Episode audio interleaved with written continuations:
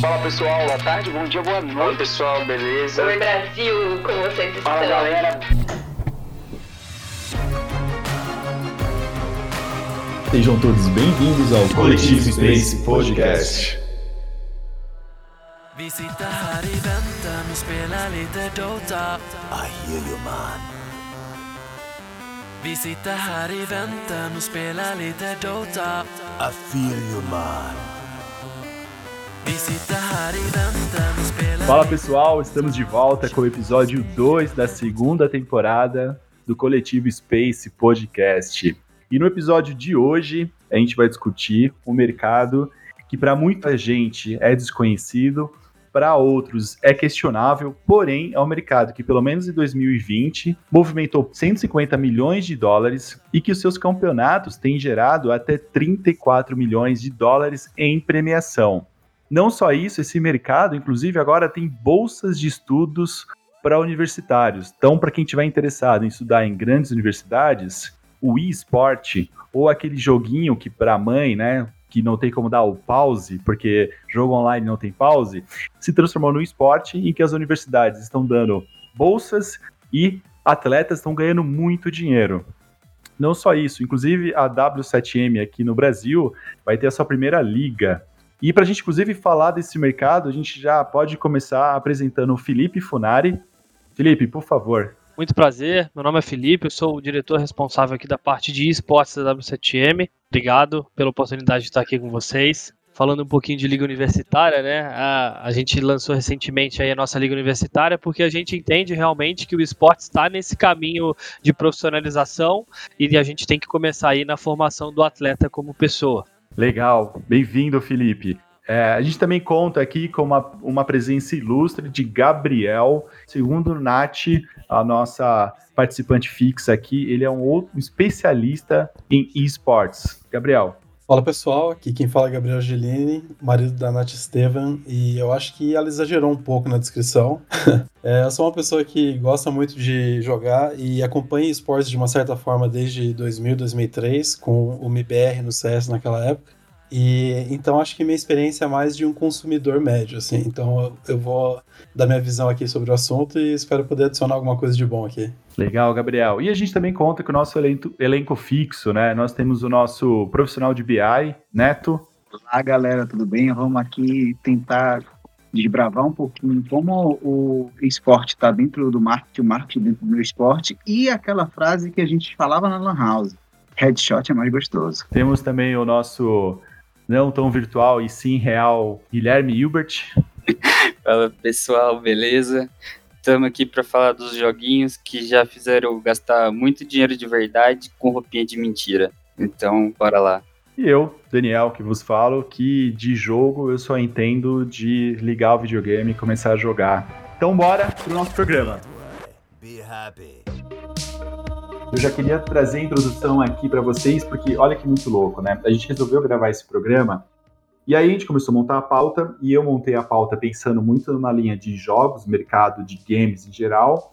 E o nosso time aqui da edição falou: vamos para esportes. Nesse caminho que a gente foi para esportes, a gente resolveu ir atrás de especialistas. E aí, quando eu comecei a ir atrás de especialistas, a primeira pergunta que me faziam é: jogar é esporte? É esporte. É esporte. Viu, mãe? É esporte. A partir do momento que você se lesiona, é esporte. É, na verdade, assim, a partir do momento que a gente tem que ter performance de alto rendimento para os atletas e para as pessoas que estão competindo em competições de alto nível, já é considerado um esporte, né? Como o xadrez, por exemplo, não necessariamente físico, mas mental e competitivo. É, e acho muito importante para o pessoal também se ligar que hoje em dia o esportes é, já é uma porta de entrada para muita gente, até para a tecnologia em geral. Então, não é só a questão de ser um esporte, às vezes pode ser muito mais do que isso. A pessoa pode ser um técnico, como o Felipe falou, a gente, uhum. pessoa está no esporte, ela precisa de, do, do alto rendimento, então ela precisa ter um entendimento, ela precisa ter treinamento. Psicólogos. Psicólogos. Então, a gente precisa, tipo, quando a gente está falando de esporte, de alto rendimento, a gente não está falando só do atleta, né? A gente está falando de toda a staff por trás também. É, profissionais que estão envolvidos diretamente com, com o atleta, né? Aqui no Brasil não existe uma legislação para o atleta gamer, a legislação que é utilizada hoje por todos os clubes é a Lei Pelé, que pega atletas de uma maneira geral.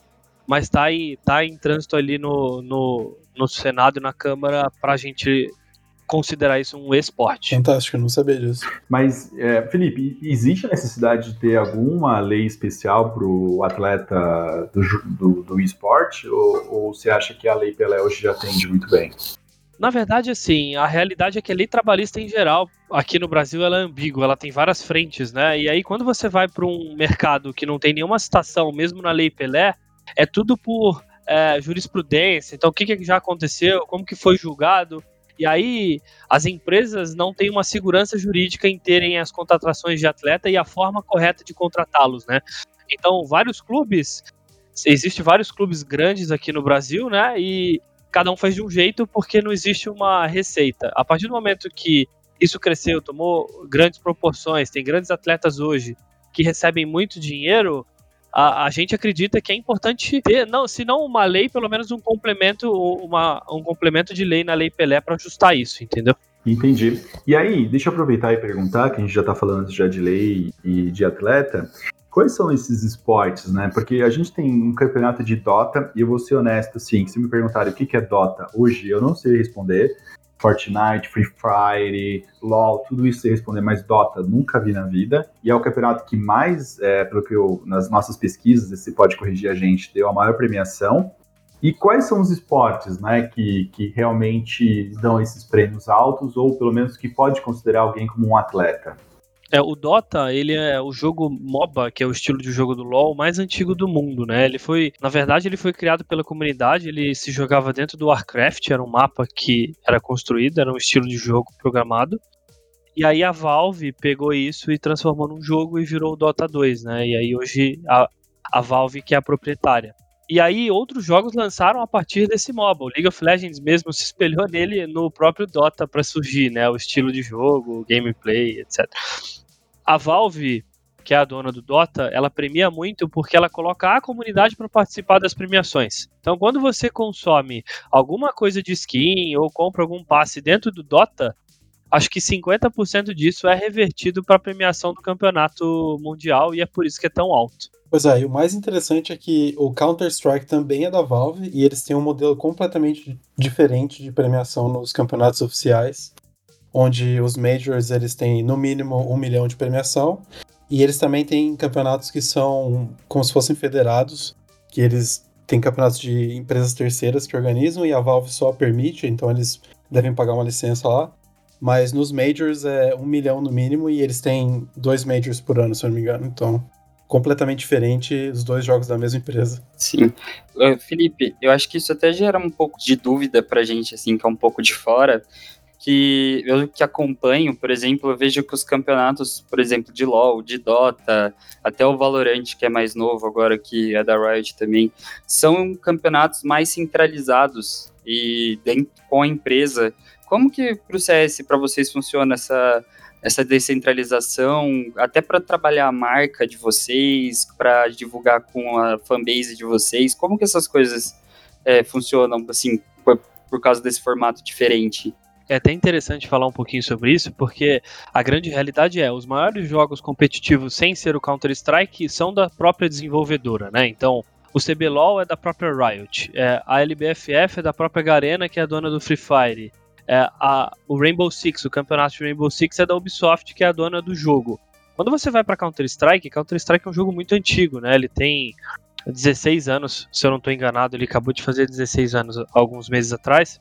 E quando o Counter-Strike foi, foi lançado, ele sempre foi um jogo open source, diferente dos outros, né? Ele era um jogo que a Valve lançou e ela nunca administrou essa parte competitiva. E aí a própria comunidade começou a criar campeonatos, é, torneios, até para interação em Lan House, era todo mundo ali. O Neto até brincou aí um pouquinho na abertura sobre headshot, e literalmente era dedo na cara, headshot. Bons tempos. E... Bons tempos, saudades. Exato hoje em dia tá todo mundo da sua casa, né? O mundo online facilitou e piorou isso, né? É. E assim, na nossa visão, isso é bom e ruim ao mesmo tempo no Counter-Strike, né? Uh, quando você vai pro Counter-Strike mundial, você tem grandes players que desenvolvem uh, esses campeonatos, né? Você tem uma Excel, você tem uma Blast, que são empresas gigantes que promovem campeonatos gigantes com premiações extremamente relevantes aí, um milhão de dólares, 500 mil dólares. E recorrente, né? Levam times de, de mundo inteiro para concentrar em um lugar, campeonato LAN. Quando você vai para o cenário nacional, tem um pouquinho mais de dificuldade, né? Porque a audiência nacional é muito relevante. Vídeo o Gaulês, que é o maior influenciador aqui do Brasil e segundo maior do mundo, que só é de CS. Uhum. Só que quando você vai para os clubes nacionais, você tem, não tem uma agenda bem feita, porque tem muito campeonato, tem muita coisa que é desconexa, todo mundo quer participar. Então, para profissionalização, teve um movimento no cenário de Counter Strike há dois anos atrás que foram fundadas ligas, né? A gente é, foram fundadas duas ligas concorrentes, que era o CBCS e a Clutch. E aí, quando isso aconteceu, foi quando a gente teve o maior pico de audiência e que efetivamente o Counter-Strike nacionalmente teve uma elevação do salário para os jogadores conseguirem viver disso. Então, na minha visão, é bom e é ruim. Sim, é, é, eu posso dar um pouco do meu parecer sobre isso, porque eu fui vizinho da BBL muito tempo aqui, mais de um ano. E eu fui algumas vezes ver o, o Clutch quando rolava lá. Ah, legal. E realmente eu lembro que teve uma mudança eu tenho meus irmãos também jogam e a gente joga junto faz muito tempo. Eu lembro disso, de ser uma coisa assim, sei lá, dois, três anos para cá, a, o cenário interno dá uma fortalecida. Tipo, é, vocês, a, a questão da, da Fúria também, que agora tá, tá jogando lá fora, mas no começo jogava aqui dentro. E eu acho muito legal isso, porque também dá uma, uma coisa mais profissional para essa parte do, do esporte, né? Pra gente, quando está falando de, de carreira, igual a gente está falando aqui, como marca, tudo acaba tendo uma grande valorização. E você até citou, por exemplo, o Gaules, né? Nessa questão, quando a gente está falando de streamer, de patrocínio, de pessoas que estão dentro da comunidade, esse gerenciamento para vocês, é, se dá muito pela rede social, vocês usam muita mídia, e a gente sabe que aqui dentro do Brasil hoje tem uma, um fenômeno das redes sociais em questão de esportes, que é a Loud, uhum. mas é de um público mais jovem, de outro tipo de jogo. É o mesmo, vai, é FPS, mas outro jogo. Como que esse gerenciamento rola para vocês, assim, dentro da, da empresa, como marca do time? É, assim, é, esse gerenciamento é, é, é um pouco complicado, para te falar a verdade. Porque, exatamente igual você falou, o público de Free Fire, que é o da Loud, ele é um público mais infanto-juvenil, né? A galera mais nova. O público de CS, ele é uma galera mais velha. Quando você vai para uma organização como a W7M, um pouquinho diferente da Loud, a Loud agora está migrando um pouquinho para esse segmento. Antes eles eram só Free Fire e agora eles estão expandindo é muito difícil você ter uma linha de conteúdo que agrada todo mundo, né? Uhum. Porque é, você tem que falar na mesma rede social, porque você tem que ter essa concentração de audiência para ser atrativo para as marcas, para ter número grande, para conseguir entregar publicidade, para conseguir entregar patrocínio relevante e conversão relevante, é concentrado. E aí o grande desafio do nosso time aqui, que não é pequeno, a gente tem é, dois designers, a gente tem dois social medias, porque a gente tem que ficar praticamente de plantão quando está acontecendo o jogo para fazer o Twitter aquele tempo real, aquele conteúdo React. E dois editores de vídeo para geração de conteúdo, um de captação externa e outro de captação de live para fazer aqueles conteúdos de YouTube, não só para nós, mas para os nossos atletas também. É uma dificuldade, assim, que eu acho que cada vez mais as organizações estão tentando achar um caminho. A Loud achou o caminho dentro do, do Free Fire. Vamos ver como vai ser nas outras modalidades que eles entrarem agora.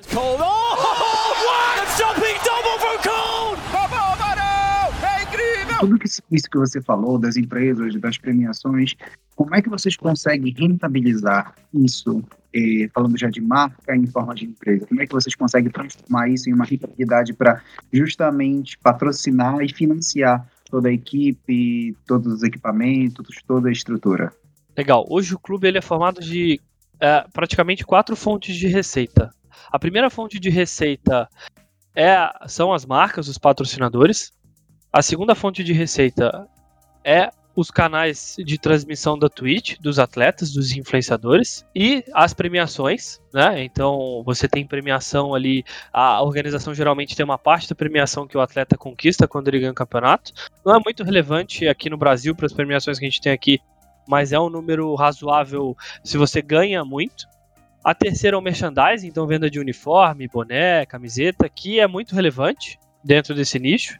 É, a gente está falando com um público muito fiel, quando a gente lançou na W7M, para você ter ideia, é, esses uniformes e tal, ele não era uma expectativa de venda grande, né? A gente fez um pedido lá, acho que era 500 peças de cada uma e tal.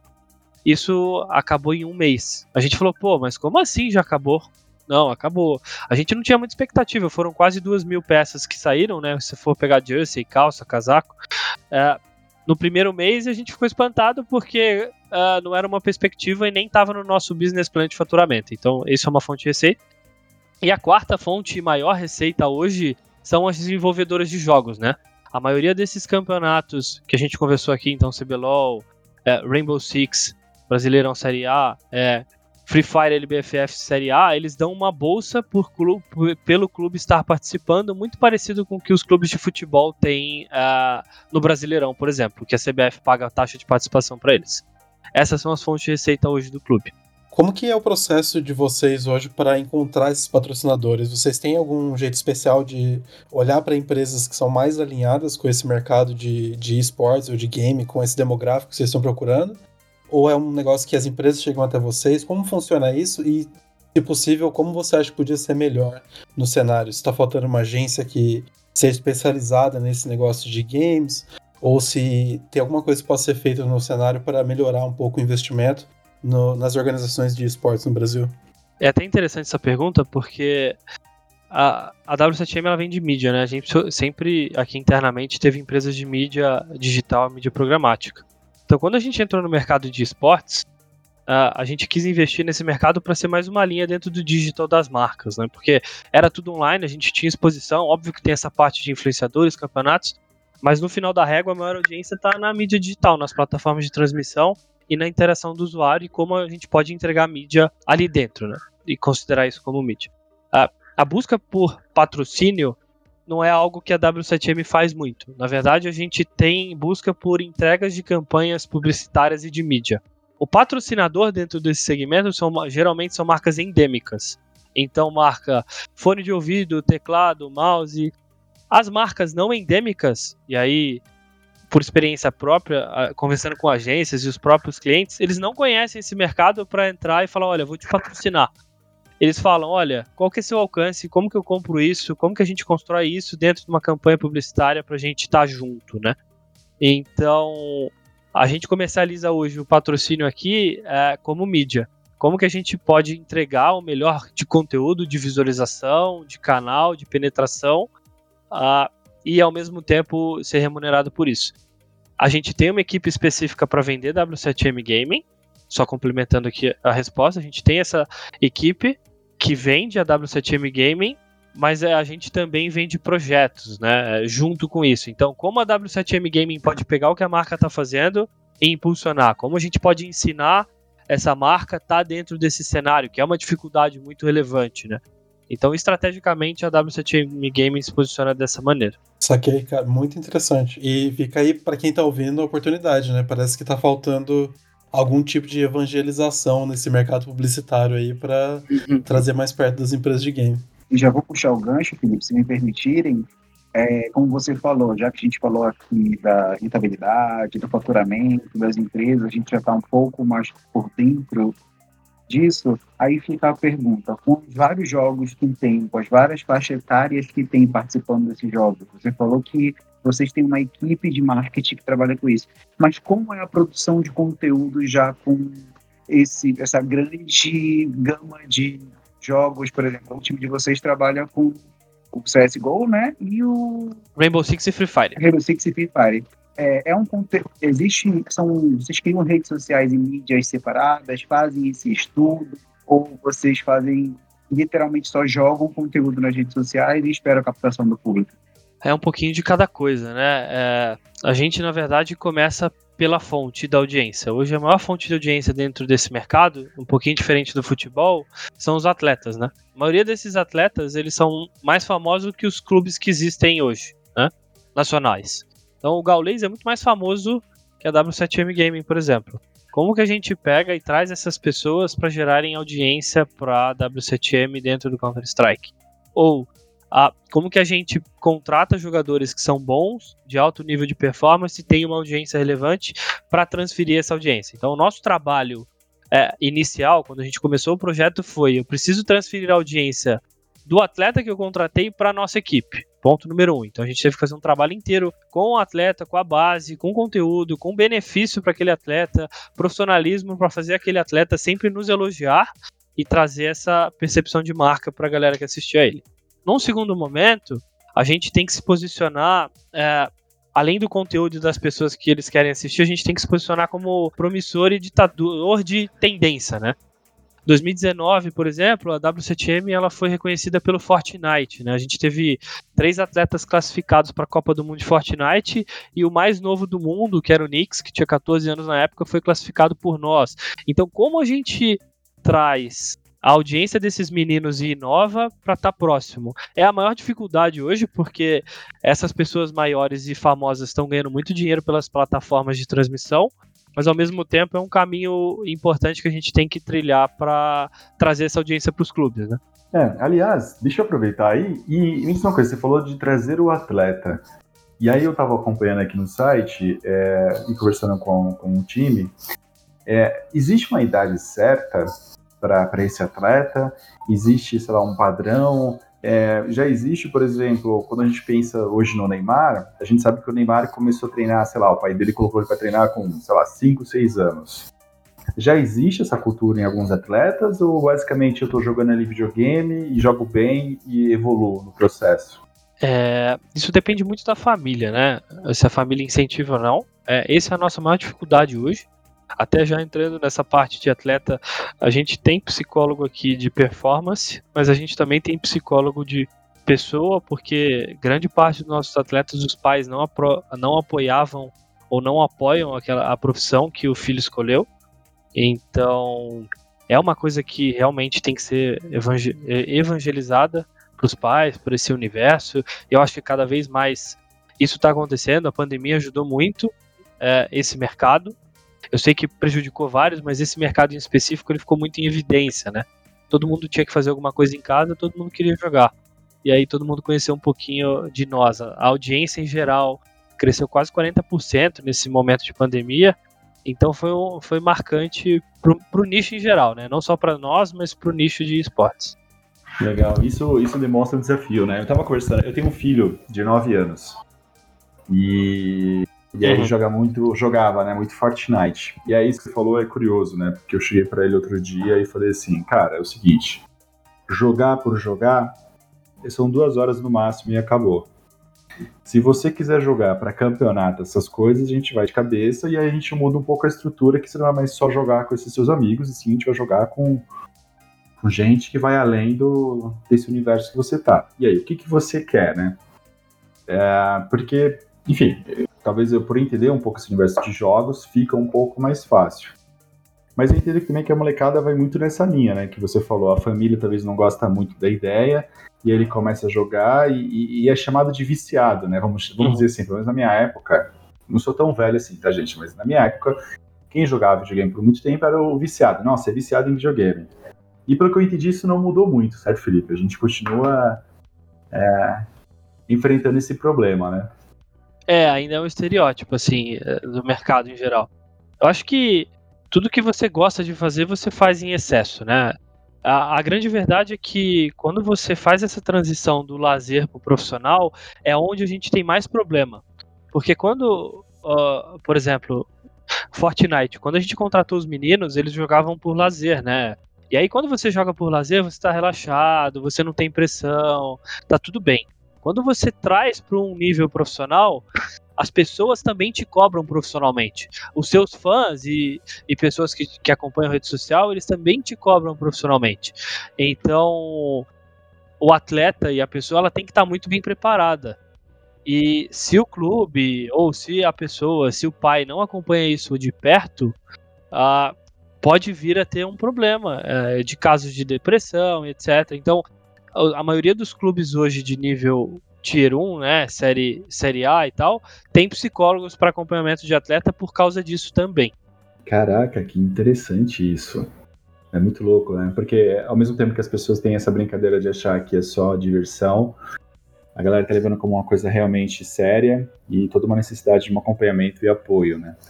E aí, uma última pergunta, acho que pra gente até depois ir para uma linha mais de marketing, você falou de salários de atleta. Na verdade, no, no off aqui a gente estava falando de ter um espaço para treinar, ter o apartamento dos atletas e tem salário, é isso? Como é que funciona? Quer dizer, se você puder falar, é claro, como é que funciona tudo isso? Claro, sem problemas. Né?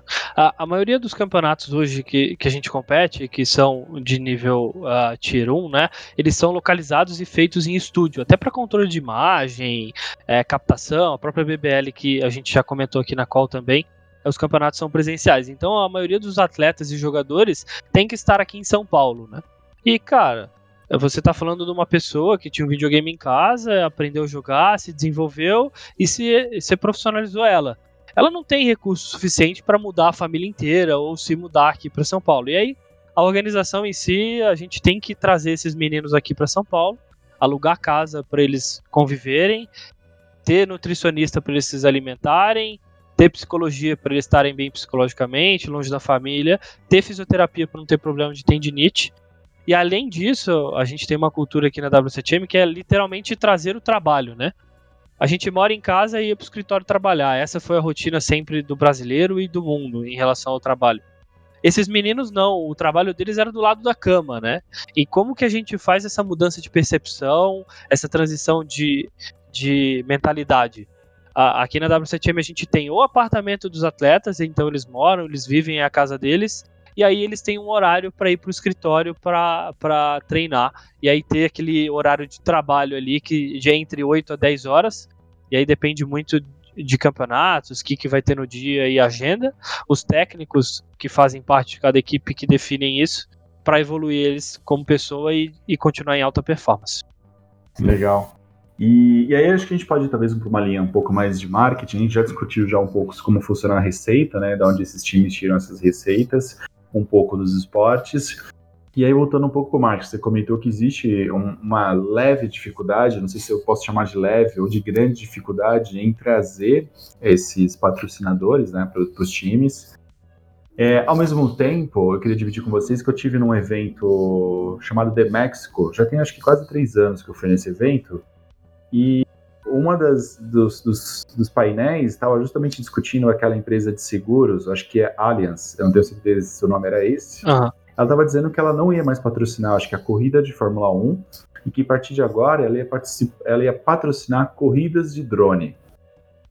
E eu achei o máximo, eu achei fantástico e muito fugindo do, do padrão, né? E isso faz muito sentido, né? Quando a gente vai pro, pro esportes, até pro jogo em geral, as pessoas às vezes têm um pouco de preconceito, mas é legal de entender, por exemplo, teve um, um, um rapper que lançou. Eu não vou lembrar o nome do rapper aí, produção, quem puder me ajudar. Eu sei que o, o nome da música é Gus Bump. Ele movimentou mais de, sei lá, 3, 4 milhões de pessoas dentro do Fortnite para jogar uhum. Travis, Travis Scott. Perfeito. E, cara, isso foi tão perfeito que hoje meu filho gosta do Travis Scott. Meu filho pede para tocar o Travis Scott. E se esse Travis Scott quisesse, por exemplo, é, conquistar essa galera em outro meio, ele não conseguiria essa entrada. E, e, pensando nisso, assim, como é que é o desafio para vocês? É, às vezes, não só de captar o patrocinador, mas eu diria que assim, o desafio de mostrar a importância e a realidade deste negócio, né, para os patrocinadores. Porque às vezes ele até fala, pô, beleza, legal, mas não tem dinheiro. Mas eu imagino que tem uma parcela muito grande que fala, cara, isso não é para mim. Tô certo, Felipe? Ou isso é uma viagem ainda muito grande na minha cabeça? Você tá totalmente certo, né? É, ele vai de encontro com os estereótipos que a gente conversou aqui, né? É, eu acho que a realidade é que o mercado de esportes ele é um mercado que está em formação, né? Então a gente já falou aqui de vários jogos, várias empresas, várias modalidades que cobrem perfis diferentes. Quando você vai apresentar isso para um anunciante, para uma agência, é algo assim que fala, pô, mas eu tenho que entender muito desse mercado para estar dentro dele agora não vale a pena. O processo de convencimento de um, de um atendimento, de uma agência, de uma área de mídia, para uma área de marketing, conseguir passar isso para a empresa final, é, não vale a pena, né, para eles. É muito difícil. Uma área de criação, enfim, porque é algo que o cliente não vai querer colocar muita coisa de dinheiro, mas como eu já falei aqui, é algo que está caro já. Você está falando de um mercado que tem premiações gigantes que influenciadores ganham fortunas e fortunas de dinheiro por causa dessa interação e porque enquanto ele está se transmitindo, existem doações, existem tudo que o público já faz por ele. Então, a marca que quer entrar e quer participar, ela tem que estar tá muito, ela tem que ter um entendimento, usar empresas que têm um entendimento muito bom desse nicho para conseguir se perpetuar, né? É, porque senão realmente essa comunidade vai lá e acaba com a marca. Aliás, é, aproveitando que você só você me deu esse gancho aqui e eu acho que isso é muito legal. Eu estava assistindo um podcast da, da Folha e aí eles estavam falando sobre o Instituto Butantan e aí um cientista estava explicando da importância do MC Fiote gravar o funk do MC do Butantan, né? Do Butantan e porque ele estava explicando justamente da relação de não adianta você chegar cientista tentar falar com a base, né, falar com, com que ele não vai, não vai ter uma conexão na conversa. E aí você acabou de falar assim, cara, às vezes a marca quer trabalhar, mas ela não sabe como. Existe muito esse desafio de conectar marca e a marca chega e fala, ah, eu quero fazer isso, e ele está perdido, vai, vamos pensar assim, a marca está perdida, ela acha uma coisa e, e, ela cai no mundo totalmente errado. Acontece? E eu quero só um complemento rapidinho, essa pergunta do Dan. É, se vocês também acabam utilizando a parte de inteligência de dados, de conhecimento da base de vocês para isso, né, para falar assim, olha, a gente tem um público que é majoritariamente entre 25 e 35 anos, são pessoas de, de, de classe média e, e que utilizar essa informação, que pode ser uma inteligência por trás do conhecimento do, de quem segue, de quem está sempre ali engajado com a marca, para chegar no patrocinador também e falar assim: ó, é, é muito bem alinhado com o que vocês querem também. É, é, é um desafio grande. Hoje a gente utiliza muito esses dados até para mostrar que esse público que está jogando é o público que consome o produto deles e é atingido pela publicidade deles em outros momentos, né? Então, a gente está falando de uma faixa etária majoritariamente aqui no mercado de games entre 18 e 25 anos. A gente tem quase 50% da galera que consome esse conteúdo de, dentro dessa faixa etária. O cara que tem entre 18 e 25 e aí se estende um pouquinho mais aí até os 35 anos, ele já está fazendo estágio, ele já tem um poder de consumo que é extremamente relevante para bancos digitais, para alimentação, para transacional. Esses caras, eh, você falou um pouquinho do tamanho do mercado, né? Em 2019, a gente não tem os dados de 2020 ainda que nos foram liberados, 1,5 bilhões de dólares mundialmente de transação de skin dentro dos jogos.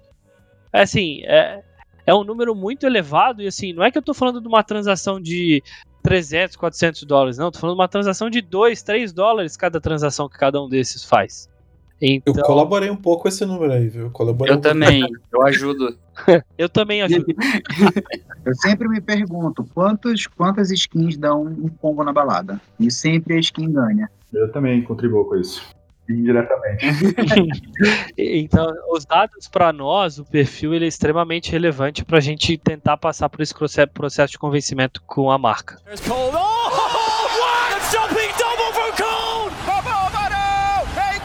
No caso da escolha de canal, é, vocês falar, a gente fala aí da produção de conteúdo, da dificuldade de trabalhar com o público, mas da escolha de canal, porque acredito que vocês não vão sobreviver só de fazer campeonatos, vocês têm que manter aquela comunidade sempre alimentada de conteúdo, não só com conteúdo divertidinho, mas assim, talvez transmitido treinamentos, é, partidas é, sem valer nada, jogo. Como é que escolhe esses canais? É melhor ir para o YouTube? É melhor ir para o Facebook Gaming? É melhor ir para Twitch?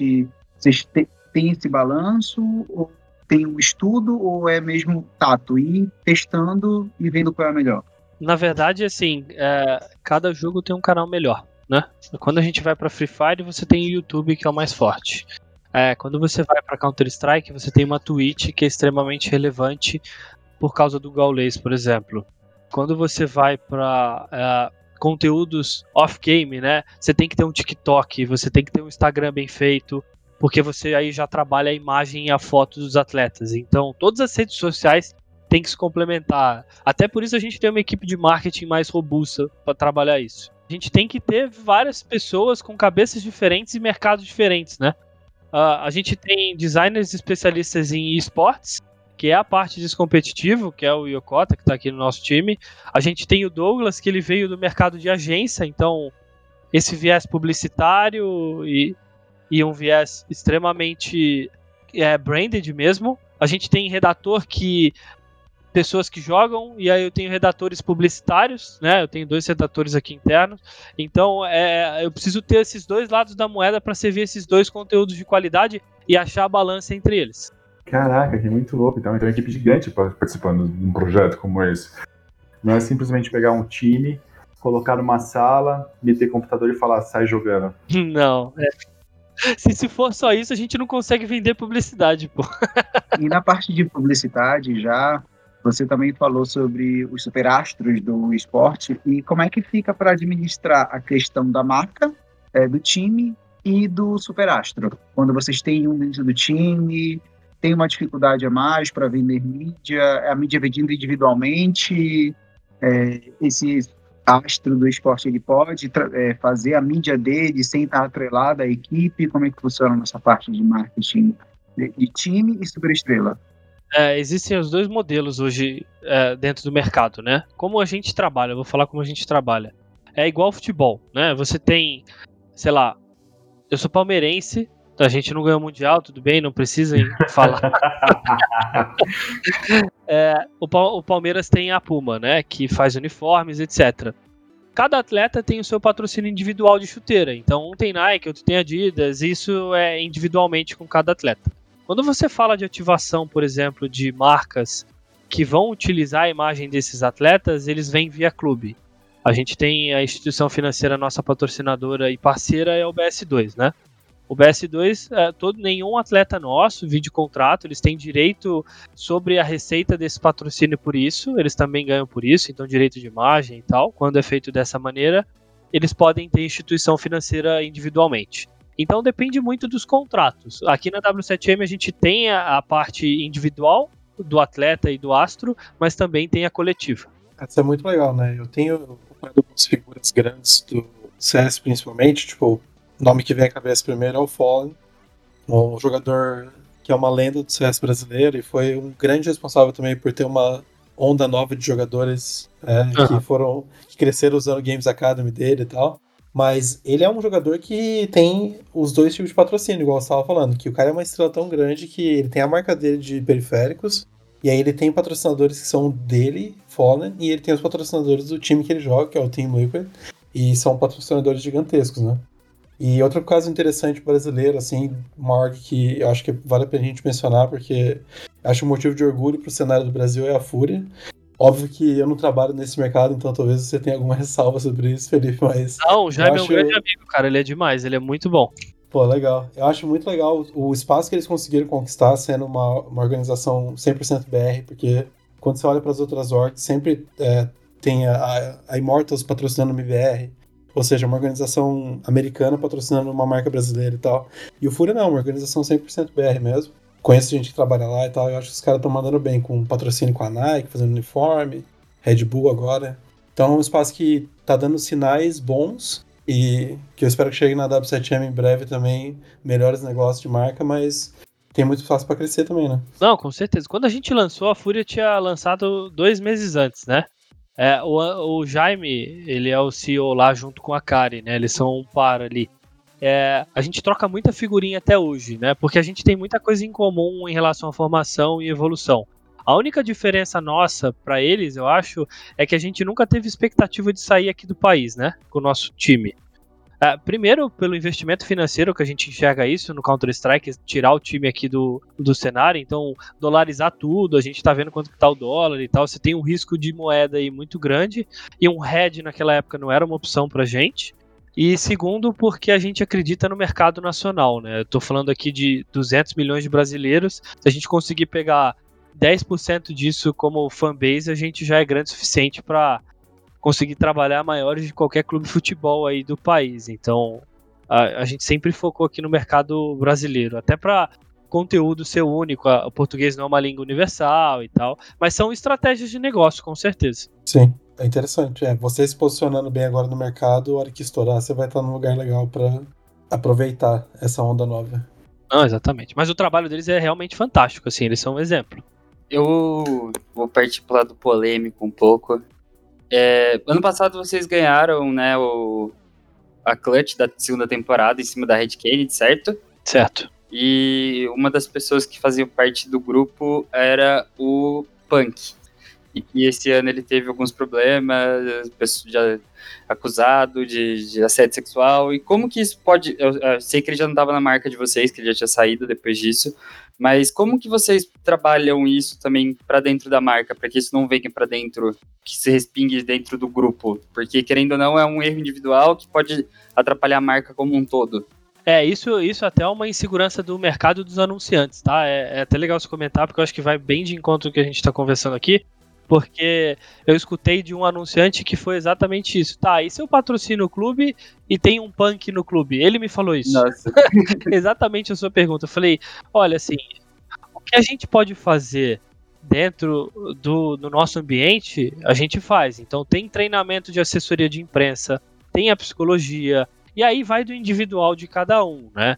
É, a, a gente conviveu com o Punk, ele foi nosso atleta dois anos, dois anos e meio praticamente ele nunca deu indícios que ele teria problema e de assédio. Então, isso pode expor a gente, verdade, mas a gente tem, a gente tá muito seguro das pessoas que tem aqui dentro que estão treinando e estão vendo isso e a gente tem que confiar, né? Como empreendedor, a gente tem que confiar na equipe, nas pessoas. E em nenhum momento essa equipe alertou sobre o punk, para te falar bem a realidade. E tanto quando teve esse vazamento, né? Foi uma surpresa não só para nós, mas para todo, todo o próprio elenco de Counter-Strike da W7M que conviviam com ele ali 24 horas praticamente. Então realmente foi, foi assim, eu acho que foi é, uma, um, sei lá, uma coisa que pode acontecer muito raramente. Uhum. É, eu, eu talvez completaria o seguinte, é, defendendo até um pouco esse lado aí do Felipe, eu acho que quando a gente está falando de pessoas, a gente sempre vai correr esse risco, independente de ser uma empresa é, sem tanta exposição quanto é, um atleta, né? O ponto é que talvez os atletas eles acabam tendo uma exposição maior, que é, foi o caso do Robinho no Santos, é, o do Punk, como vocês comentaram agora. Teve o caso recente agora, que a Disney acabou de demitir uma atriz porque ela fez é, comentários de forma negativa, né? Então a Disney falou: ó, isso aqui não condiz com o que a Disney acredita, estamos demitindo ela, que é até a atriz que participa do Manda Mandalorian, né? Do, do, do, Star Wars. Então eu, eu acho que também tem um ponto que o mercado precisa evoluir no sentido de, cara, é um time, você está patrocinando o time. Vai ter talvez um atleta que vai fazer uma coisa errada, aí entra uma questão tipo, o que, qual é a postura do time? Se o time é, condena aquele fato e pune o atleta, eu acho que o time não tem que ser punido por uma ação do atleta. Se o time está tá com apoio psicológico, apoio financeiro, está preparando o atleta porque ele acredita que é o melhor, e o atleta tem um desvio, porque sei lá, ele se achou um deus, ele achou um, um especialista no que ele está fazendo e ele acha que ele é acima de tudo, aí eu acho que é um problema especial do atleta e ele tem que ser punido. E o que acaba acontecendo, que eu acho que o mercado tem que olhar com atenção, é que o clube não pode ser culpado. Sim, eu achei inter muito interessante até a resposta do Felipe por causa disso.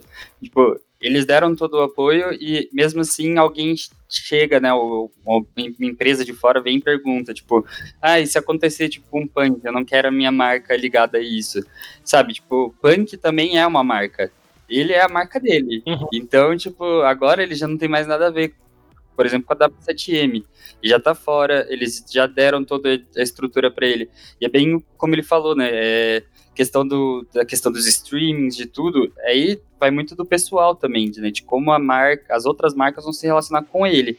Acho que toda parte, acho que a equipe em si não deveria ter nada a ver com isso. Até por isso que eu perguntei, porque eu pensei que como ele foi um jogador que, que ficou bastante tempo na W7M, achei que poderia ter acontecido alguma coisa assim. É, até uma polêmica, eu vou continuar a tua polêmica, assim. É, na minha visão, a postura da Sharks ela não foi correta. Ela foi muito inteligente, né? Eu vou ajudar e etc.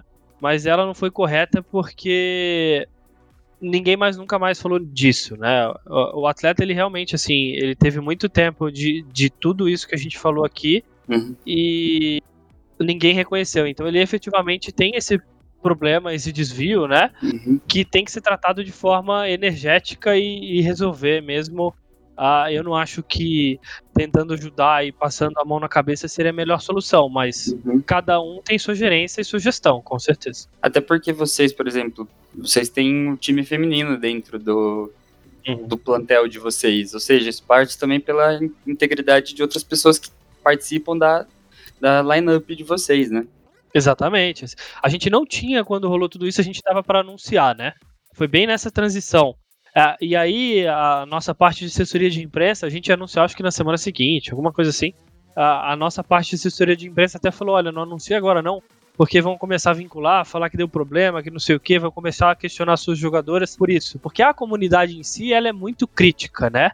Igual a gente estava falando aqui de crítica de marca, pro atleta, pra marca de, de, é, jogos, para nós, organização, é, ela é uma marca e assim a liberdade de expressão dentro desse mercado ela corre solta, né? Todo mundo se expõe, você tem um perfil lá que você pode falar o que você quiser, então tem que tomar muito cuidado com, com a opinião que você for dar, com certeza. Cara, isso casa muito com a minha experiência, velho. Porque eu tô com um dedo no pulso ali do Twitter e do Twitch em relação a games e o feedback é em partes virulento, o pessoal xingando, falando muita coisa completamente errada, mas 100% honesto também. É uma parada que você consegue saber imediatamente o feedback do pessoal porque ele vai te atingir com toda a força possível. Eu acho que isso é uma- um dos exemplos mais doidos disso é ano passado a Liga Europeia de LoL ia ter uma fechou um patrocínio com a Neon, que é um uma mega cidade na Arábia Saudita que estão construindo, só que um dos donos é aquele príncipe da, da Arábia Saudita, que ele é super homofóbico, é, e era tipo o maior contrato assim que já ia se fechar de, de, de patrocínio para uma liga e só a questão da comunidade se mobilizar e falar assim, ó, é, no caso da é Riot, né? Riot, se vocês forem fechar isso aí, até as pessoas de dentro da liga, assim, jogadores, é, casters, todo mundo se movimentou e eles acabaram não fechando. E era tipo um mega, mega. Eu tô até procurando aqui o valor, que era tipo muito, muito alto mesmo.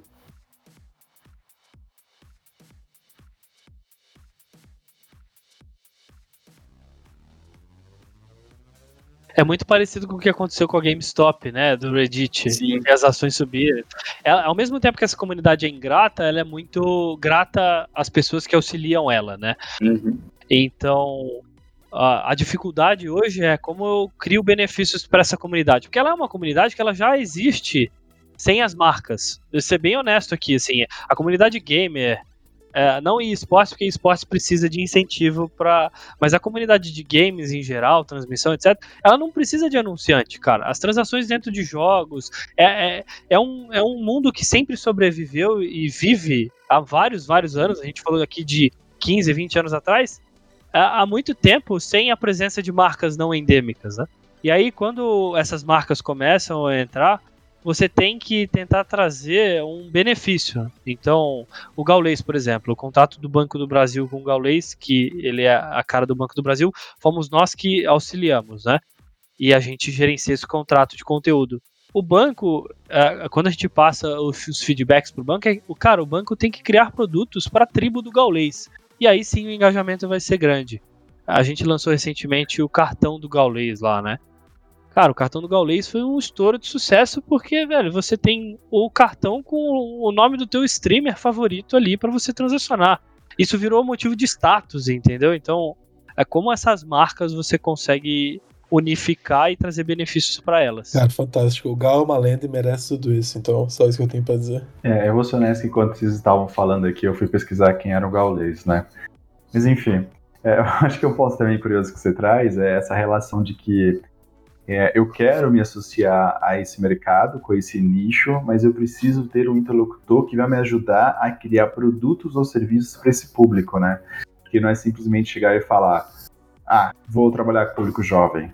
Isso é um ponto bem legal, porque você traz o Banco do Brasil, que é o banco mais velho do Brasil, né? Eu acho que eu, foi o primeiro banco. E ele está se comunicando com o público jovem dentro de, de, de jogos, né? Exato. Isso, isso é fantástico. E ao mesmo tempo o desafio dos nichos, né? Porque como você falou assim, é- é do Gaules, eu estava pesquisando aqui, ele é o segundo no mundo, como você já falou anteriormente, na, na Twitch. E vou ser honesto que eu nunca entrei na Twitch a não ser para trabalho, assim, tipo, eu preciso montar uma campanha e o público é esse e esse público tá na Twitch. Fora isso, eu não entro. E o cara ganha uma fortuna dentro daquele nicho, né? Ó, Daniel, eu abri aqui também a Twitch, só enquanto a gente tá conversando. O Gaules, ele tá ao vivo agora, Uhum. né? Ele tá com 41 mil pessoas vendo ele jogar Tower Defense. Ele, ele tá... O de balãozinho ainda? Exato. Então, ligado. É, realmente, assim, é, é exatamente o que eu tava falando. Ele é um nicho que ele tá sobrevivendo por conta própria, porque ele já tem uma, uma interação e engajamento muito próprio, né? As marcas têm que entender isso, que precisa de produtos e inovações para auxiliar e ajudar a comunidade que está assistindo. Exato, gerou-se uma comunidade em volta do Gaules, isso que é interessante. Sempre que acontecem novas mídias, tem novas formas de você engajar pessoas. E aí, os games, eles passaram a ser mais do que só um entretenimento e viraram uma comunidade Sim, com as coisas online. E aí o pessoal começou a se agrupar em volta de personalidades. E o Gaules virou a principal pessoa no Brasil a ser um gerente de comunidade, por assim dizer. Alguém que cria uma comunidade em volta dele. Isso é fantástico, cara. A questão também é que a gente vê os canais, eh, como a Twitch, ela possibilita também do, do- da comunidade financiar o seu, seu astro. Então, é como o Felipe falou, ela sobrevive, já sobrevivia sem as marcas pela venda de skin, e os atletas hoje em dia podem sobreviver sem as marcas só com as doações da, do seu público. Então, é um mercado que é muito, digamos, autônomo, né? E sai e pode correr solto. Não, com certeza. Ah, é, até aproveitando esse gancho aqui de interação, a, a Netflix, que é uma marca que teoricamente ela é concorrente dos games, né? Porque os games eles tiram o público da Netflix. No relatório de 2000, 2020, né? Início de 2020, o maior concorrente da Netflix não era a Amazon, era o Fortnite. Fortnite estava muito em evidência, estava construindo, e a Netflix não estava gerando novas, novas assinaturas dentro do público. Eles resolveram entrar nesse nicho, né? A gente a Netflix mundial fez algumas ações e aqui no Brasil a Netflix, a meados de agosto, ela lançou um filme chamado Power. Eu não sei se vocês assistiram. No filme Power você tem vários poderes, eles lembram muito a história do game, né? Porque você tem poder de ficar invisível, poder de, de pegar fogo, poder de ficar invencível. A gente conseguiu, junto com o nosso time aqui, desenvolver um mapa dentro do Counter-Strike que tinha elementos do filme. Então é, é- é realmente como a gente traz ah, benefícios e experiências novas dentro de um nicho que já tem muita experiência. É a maior dificuldade hoje. Acho que o mercado de mídias interativas, que é basicamente onde os games se enquadram, é um negócio que, se você quiser ser um dos pioneiros, você já perdeu sua hora. Já foi esse momento. Mas ele ainda vai crescer e ganhar muito espaço ainda, porque, na minha, na minha visão, o mercado de mídia interativa vai suplantar o mercado de, de mídia não interativa, tipo TV ou qualquer outro tipo de áudio que a gente consome, etc. Então ainda é hora de você entrar e se especializar nisso, porque a gente, pelo papo que a gente tá tendo aqui, tá faltando muita gente especializada na área. Tá faltando no Brasil agências que trabalham com isso, tá faltando cursos de MBA que são especializados em esportes e coisas do tipo. Agora que é hora de investir seu tempo nisso. Oh, what a jumping double for Cole! É, eu tive uma experiência, e aí, apesar de eu estar fazendo aqui o papel do, do tiozão, é, eu trabalhei durante quase dois anos no mercado de jogos, né? Eu fazia parte do time da Real Games aqui no Brasil, e a gente enfrentava também muito preconceito, né? Porque as pessoas sempre associavam. E a gente trabalhava com jogos casuais, que não chega nem a ser ao campeonato, né? É o que a gente está discutindo aqui. A gente também vivia de microtransações. É, mas era difícil, porque a gente tentava mostrar por números que a gente era do mercado feminino, 40 a mais, que a gente trabalhava com mulheres 40 a mais, e as pessoas sempre associavam jogos à molecada. E isso é uma coisa curiosa que a gente precisa realmente. Na verdade, eu acho que não sei se a gente tem que mudar esse comportamento das pessoas, ou se as pessoas têm que começar a entender que hoje a gente tem a sociedade da atenção. É por isso que a gente tem brigado quando a gente está falando de publicidade e comunicação se é a atenção que a gente quer do nosso público, a gente tem que estar onde eles estão. Né? Então, o público jovem está 100% nos jogos. Ah, exatamente. É, esse público jovem, é, além de tudo, ele engaja muito. Ele é a geração da opinião, né? A geração Z é uma geração que cria essa percepção é, e se expõe é, de uma maneira que nenhuma outra geração faz. Então, tem que ser muito bem estudado. Aqui no Brasil já existem algumas agências que se colocam como especializadas em esportes, está começando esse movimento. As próprias agências de publicidade mais antigas, né, estão criando esses segmentos internos. A Dentsu foi uma delas que fez lá em Londres esse primeiro passo. E aí, como tudo que acontece no Brasil é um pouquinho atrasado, a gente imagina que daqui uns dois anos isso vai estar muito fortalecido aqui. É, então é, é, realmente um passo a passo. O nosso objetivo aqui é sempre ajudar as marcas até lá e ajudar as agências também, com os profissionais que estão aqui internamente a passar isso e a entender isso. Porque assim, a gente pode ficar conversando aqui duas, três horas sobre esse assunto. O mercado de esportes ele tem 10 nichos diferentes que é cada jogo, entendeu? Então tem que ter uma imersão muito grande para fazer parte da maneira correta. Legal, é, isso é um ponto interessante. A Dentsu, em especial, eu gosto bastante do trabalho dela, mas eu acho que ela tem muito esse DNA japonês, né, que é, é então ela traz muito da inovação do mercado asiático, então a Dentsu é um caso à parte. Eu queria puxar só mais um detalhe, desculpa, Gabriel, você quer falar? Eu ia fazer graça só, ia falar, é, vamos fazer esportes da Nintendo, então, mas não ia ser engraçado, então deixa. ah, aí eu topo, hein? Eu topo. Esse é um Mario? que se fizesse eu direito, eu acho que ia rolar muito bem, cara. Imagina o Mario Kart de esportes. Puta, Show cara, eu tava assistindo. Eles cara. erram muito a mão, a Nintendo. Não fala da Nintendo, que é nintendista, hein? Cuidado. Não, eu sou nintendista pra caramba. Eles erram muita mão com isso, pelo amor de Deus. É, a Nintendo, na minha visão, eles têm um público mais infantil, mas é, em algum momento eles vão ter que explorar esse mercado de competição e de esportes, assim. Porque ele é muito, muito evidente e eles têm jogos que são muito nostálgicos que podem trazer muita receita para eles. Eu acho que tem, pelo menos de Smash Bros, não tem? Ah, do jogo de luta lá. Eu acho que tem. Tem, tem. Smash Bros. Sim, sim. Ele participa da Evo. Às vezes, em alguns anos ele é convocado na Evo. O mais famoso de luta é o Capcom, né? Que é, é, vocês já viram aquele vídeo clássico do, no final de uma Evo, alguma coisa que o cara bloqueia todos os ataques da Chun-Li? Aqui é do Ken contra a Chilin. Uhum. É, nossa, esse é lindo, é emocionante. Com nada de vida. Meu Deus do céu. Uhum, é muito foda aquele vídeo. Mas a, a, Nintendo tem pro joguinho de tiro deles lá de tinta. Splatoon. Ele tem um campeonato até que razão Splatoon. Ele tem, ele tem até uma, um campeonatinho, não é tão pequeno, Essa mas. E a gente tá muito longe também, né? Tipo, no Japão deve ser muito grande, mas a gente não fica sabendo, né? É, o mercado nacional eles não investem muito aqui no Brasil. E aí, de novo, o Brasil é um mercado gigantesco, cara. Ele tem um mercado interno de muita gente que consome jogo e tal, e é um mercado que a gente acredita hoje. Por mais que, ele, que o esporte seja desenvolvido mundialmente, assim, o Brasil ele tem muito para evoluir e tem muito potencial, porque sem toda a estrutura e investimento, a gente já teve muito bons jogadores, como o Gabriel falou aqui, o Fallen, ou uhum. outros jogadores campeões mundiais, como o Zigueira no Rainbow Six. O Brasil ele é formado de estrelas, né? Toda vez que a gente é campeão em alguma coisa, a audiência cresce consideravelmente. Sim. A gente tem que usar esse momento para criar mais estrelas dentro do segmento até com vocês dentro do, do, Rainbow Six também é um mercado que hoje dentro do Brasil tem muitas marcas de fora, né? Tem a Liquid, tinha Ninjas em Pijama, não sei se eles ainda estão. Então é, é, um mercado também, pelo menos pro Rainbow Six, que, que empresas de fora acabam vindo para cá também, né? Por ser um pela qualidade dos jogadores também, né? Exato. A gente tem o Nesk, tem, teve o, o Zigueira há muito tempo, que já aposentou mas tem outros também, o Palu, esse pessoal, eles, eles são realmente jogadores de uma qualidade global, assim, né?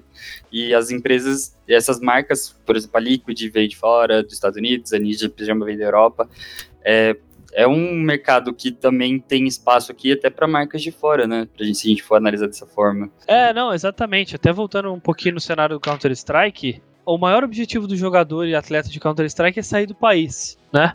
o maior objetivo da, de nós e dos campeonatos que estão aqui hoje é trazer os times de fora para jogar aqui. Porque a gente forma os times para ir competir na Europa, onde tem muito mais brasileiro, né? Você vê, a Immortals era um time completamente brasileiro, a Boom era um time completamente brasileiro, a Sharks é um time completamente brasileiro. Então, por que, que a gente tá levando a galera para jogar lá fora e não trazendo eles para jogar aqui? Rainbow Six aconteceu isso porque a Ubisoft deu aquela forçadinha, né? Incentivou e tal e, obviamente, viram muito potencial nos atletas. No Counter-Strike, por não ser fechado e a desenvolvedora do jogo não se envolver, tem essa dificuldade também. Sim. Ô, Felipe, agora que você falou do CS e o pessoal da América do Norte e tal, é, recentemente tem acontecido meio que uma uma fuga dos times da América do Norte indo para a Europa e isso até fez com que é, o, o, o, pessoal da Liquid fosse para a Europa, o pessoal do MBR fosse para a Europa e tal, para conseguir uma conseguir fazer é, jogos melhores, né? Conseguir treinar com times melhores e tal. E isso parece, de uma certa forma, que abriu o caminho totalmente para os times do Brasil dominarem o cenário das Américas no CS, pelo menos. É, você vê isso como uma, uma ameaça, do, no sentido de o, o cenário norte-americano vai diminuir e os prêmios vão diminuir, uma oportunidade para o CS brasileiro aparecer mais? Eu, na verdade, enxergo isso como um problema. Uh, eu acho que cada região tem que ser forte da sua maneira, né? Uh, qual que é a grande diferença do, da Europa para os Estados Unidos ou aqui para o Brasil, né? Eles têm um, um, problema climático que lá no frio é extremamente frio, né? Principalmente os países do leste europeu ali, que é onde tem os melhores jogadores. Se você for ver. Eu tô na República Tcheca e eu posso confirmar que tá fazendo menos 11 graus nesse momento. Então... o cara tá em casa, ele tá jogando o tempo inteiro, ele não tem que fazer na rua. É, então, os melhores times, o desenvolvimento e etc., eles estão vinculados a isso, né? Existem estudos que já falam sobre isso, não vou lembrar a fonte, mas já li algumas vezes, que é porque o cara fica em casa, ele fica treinando e fica jogando, né? E aí quando você tem esses melhores times de nível na Europa de Counter-Strike, os times americanos, Team Liquid, a própria MBR, Cloud9, eles querem uh, evoluir os jogadores, né? Não a organização em si. Eu acho que pela organização eles ficariam sempre na base deles, porque tem um custo muito menor e a audiência ela continua relevante. É, mas existe uma pressão dos próprios atletas para estarem competindo contra os melhores e sendo campeões, porque você tem vários campeonatos, né?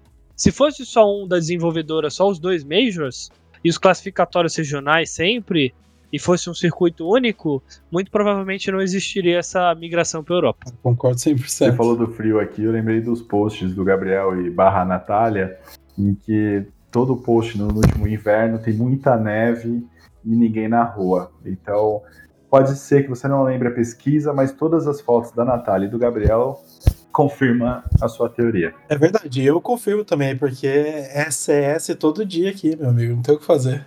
Então a gente tá com a pesquisa comprovada.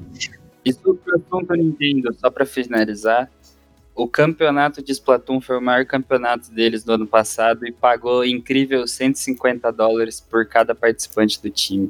Parabéns. Cara, né? a ideia não é não é dinheiro, é amor pela camisa. E, e o segundo colocado ganhou Nintendo Coins do, do, do Switch. Não ganhou nem dinheiro de verdade, ganhou dinheiro de mentira. Queria dar os parabéns aí pra Nintendo. Aí bacana que Nintendo Coin, tu entra no site e troca por. Tome um paper do Mario. É, a gente acabou de a chance de ter um patrocínio da Nintendo. Obrigado aí pra quem. Ah, mas você não ia ter. Não, ah, eu que a gente tá patrocino tá a Nintendo, desculpa. É. Eu patrocino a Nintendo, eu compro tudo esses porra. Eu também. Galera, a gente já tá aqui mais de uma hora. Eu não queria mais tomar o tempo do Felipe. É... E aí eu queria convidar todo mundo para as considerações finais. E eu tinha um monte de perguntas para fazer para ele, como liga universitária, no mercado feminino, mas eu acho que a gente pode abrir uma, uma segunda oportunidade para isso.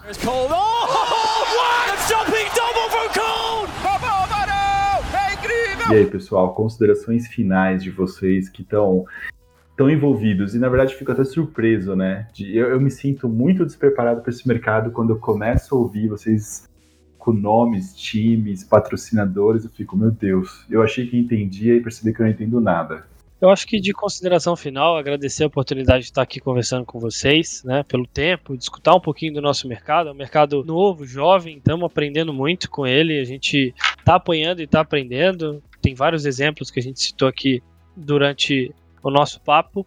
Mas eu acho que de reflexão fica que esse mercado ele veio para ficar, né? Ele é um mercado que cada vez mais vai estar tá no cotidiano das pessoas principalmente agora que o home office e pandemia trouxe aí uma nova realidade de estruturação e qualidade de vida. Uh, e fica a reflexão para as marcas estarem aí com a gente e incentivar cada vez mais o mercado. Legal. Gabriel? Queria agradecer o espaço, o convite, foi muito legal. E falar para quem estiver ouvindo para participar. Assista eventos de esporte brasileiro, vai ver os jogos da W7M, principalmente os jogos das meninas, vejam os times femininos, o espaço feminino de esportes no Brasil precisa crescer, tá crescendo. E vamos botar dinheiro nisso aí, cara. Vamos comprar roupinha dos times brasileiros.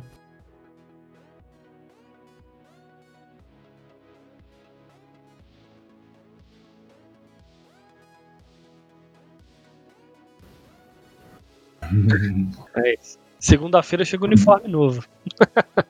Ó, Manda pra cá. aliás, a gente tava vendo os uniformes, a gente achou lindo, viu? Parabéns. Ah, eu, eu gostei Ah, muito. Eu vou comprar uns, pá. Vai chegar o novo. Segunda-feira chega o novo lá. Eu mando pra vocês. Pode deixar que, que fica de. Ó, aqui. louco, aí sim. vou colocar patrocínio o nome do time aqui, ó. Deixa eu colocar patrocínio W7M do Nossa, episódio. eu faço todos É? os próximos podcasts uniformizado, tranquilo. Com live no, no Instagram, não tem muito seguidor, bem. E seus, seus recados finais. É, depois de, de- de todo esse conhecimento né, de dentro do mercado, acho que eu fico mais fascinado ainda. Eu acho incrível. Já é uma coisa que ocupa razoavelmente o meu tempo. Eu gosto de campeonato de LoL, de CS, de Valorant, de Rainbow Six. Eu, eu sou um pouco viciado nessa, nessa parte. E saber também de dentro como que é a parte do marketing, para mim foi incrível. Acho que foi uma experiência maravilhosa de vida, assim, hoje. Que agradecer a oportunidade de todo mundo. Valeu. Obrigado. Neto? Neto da Lan House fica muito feliz em saber que o mercado de games está crescendo tanto e se tornou um esporte. E, além disso, tem um trabalho de marketing muito interessante por trás e muito mais levado a sério do que muitas marcas levam aí. Então, foi uma satisfação, foi uma grande satisfação participar desse programa. Muito legal. A minha consideração final, eu vou deixar duas aqui. Primeiro, para as pessoas que acham que isso não é esporte, está na hora de rever a forma de pensar. Muitas coisas no que hoje a gente aceita como naturais, no passado eram consideradas estranhas. né? Então, acho que um esporte hoje tem que ser considerado sim um esporte e as pessoas pararem de, de julgarem os outros por isso. E o segundo ponto, pais com filhos aí na idade de se tornar um atleta, quem sabe? Reflita um pouco, converse, converse com a criança, quem sabe ela não se torne aí um atleta faturando alguns milhões de prêmio, né? Acho que essa é a minha é, os meus recados finais e por último, marcas. Preste atenção aonde a sua audiência está e não aonde você acha que é legal. Você está olhando para o Instagram, mas o seu público está lá na Twitch acompanhando uma live de jogo. Então reflita sobre isso. Show de bola. E galera, a gente continua aqui ainda porque o que, que a gente tem? A gente tem agora nosso, nossa, nosso quadro, o que, que a gente tem feito na quarentena, né? É um quadro que a gente ainda não tem nome, por isso que a gente chama o que a gente tem feito na quarentena, ou a gente dá algumas dicas sobre filmes, séries, jogos. Então, fiquem à vontade aí. Eu gostaria de convidar primeiro o Felipe para dar alguma dica de jogo, game, livro, tá? E a gente segue na sequência aí. Legal, como mercado de esportes, a minha dica de jogo aqui vai para o meu jogo pre- preferido, que é o Counter-Strike, né? A gente falou muito sobre ele. Ele vai sempre, ele é um jogo que é, são partidas que 40, 45 minutinhos ali e ao mesmo tempo que ele te deixa nervoso, ele te relaxa, ele te faz esquecer do ao redor, porque se você não concentrar, você não vai ganhar, né? Então, fica a dica aí. É isso, joga em CS. O melhor jogo competitivo que existe é Counter-Strike. Não tem conversa. Ah, Valeu, Gabriel. Mas é, não, eu tenho, eu tenho mais, cara. Eu tenho mais. Você falou o que, que a gente fez na pandemia. Pra mim foi basicamente terminar jogos que eu tava na fila faz tempo e não tinha terminado ainda. Então, recomendo aí, joguem Hollow Knight, fantástico, de um estúdio indie, e Ori. O-R-I, Ori. Esses dois jogos vocês vão jogar arte animal, plataforma animal, jogabilidade fantástica, vocês vão curtir. Aproveitem o resto da pandemia aí. Espero que esteja acabando em breve. E é isso. Bacana. E Minha dica é. Essa semana eu tenho jogado bastante, na verdade, com meus irmãos é Valorant, que é o concorrente do CS. Mas eu acho também interessante é, a gente olhar para os jogos indie, igual o Gabriel falou.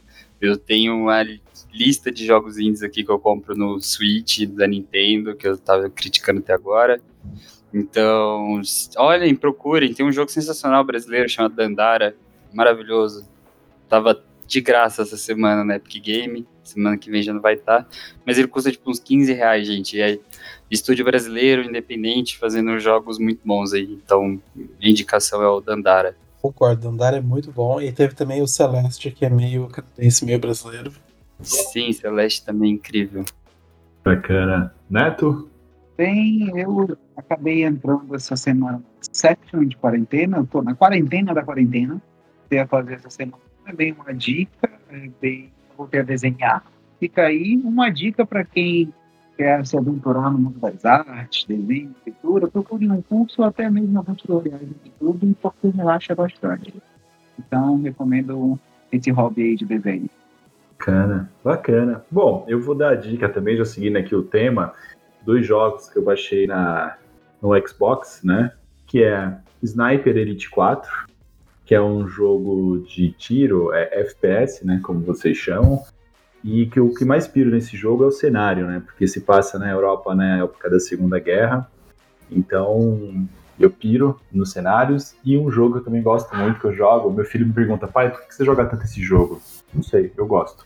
É World War Z, que é o, o jogo daquele Guerra Mundial Z, né? Do Brad Pitt lá dos zumbis. Eu passo horas jogando esse jogo no modo mundo aberto, lá sem objetivo final.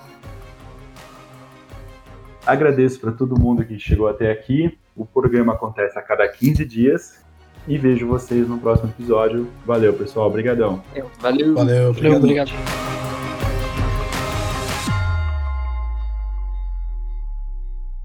Obrigado pela sua participação até aqui. E o episódio de hoje contou com a participação dos convidados Felipe Funari e Gabriel Gilini. A pauta é da Natália Estevam e minha, Daniel Galvão. Apoio à pauta contamos com Guilherme Marques, Eurico Neto e edição e produção Andrei Dias. Obrigado e até o próximo episódio. Valeu!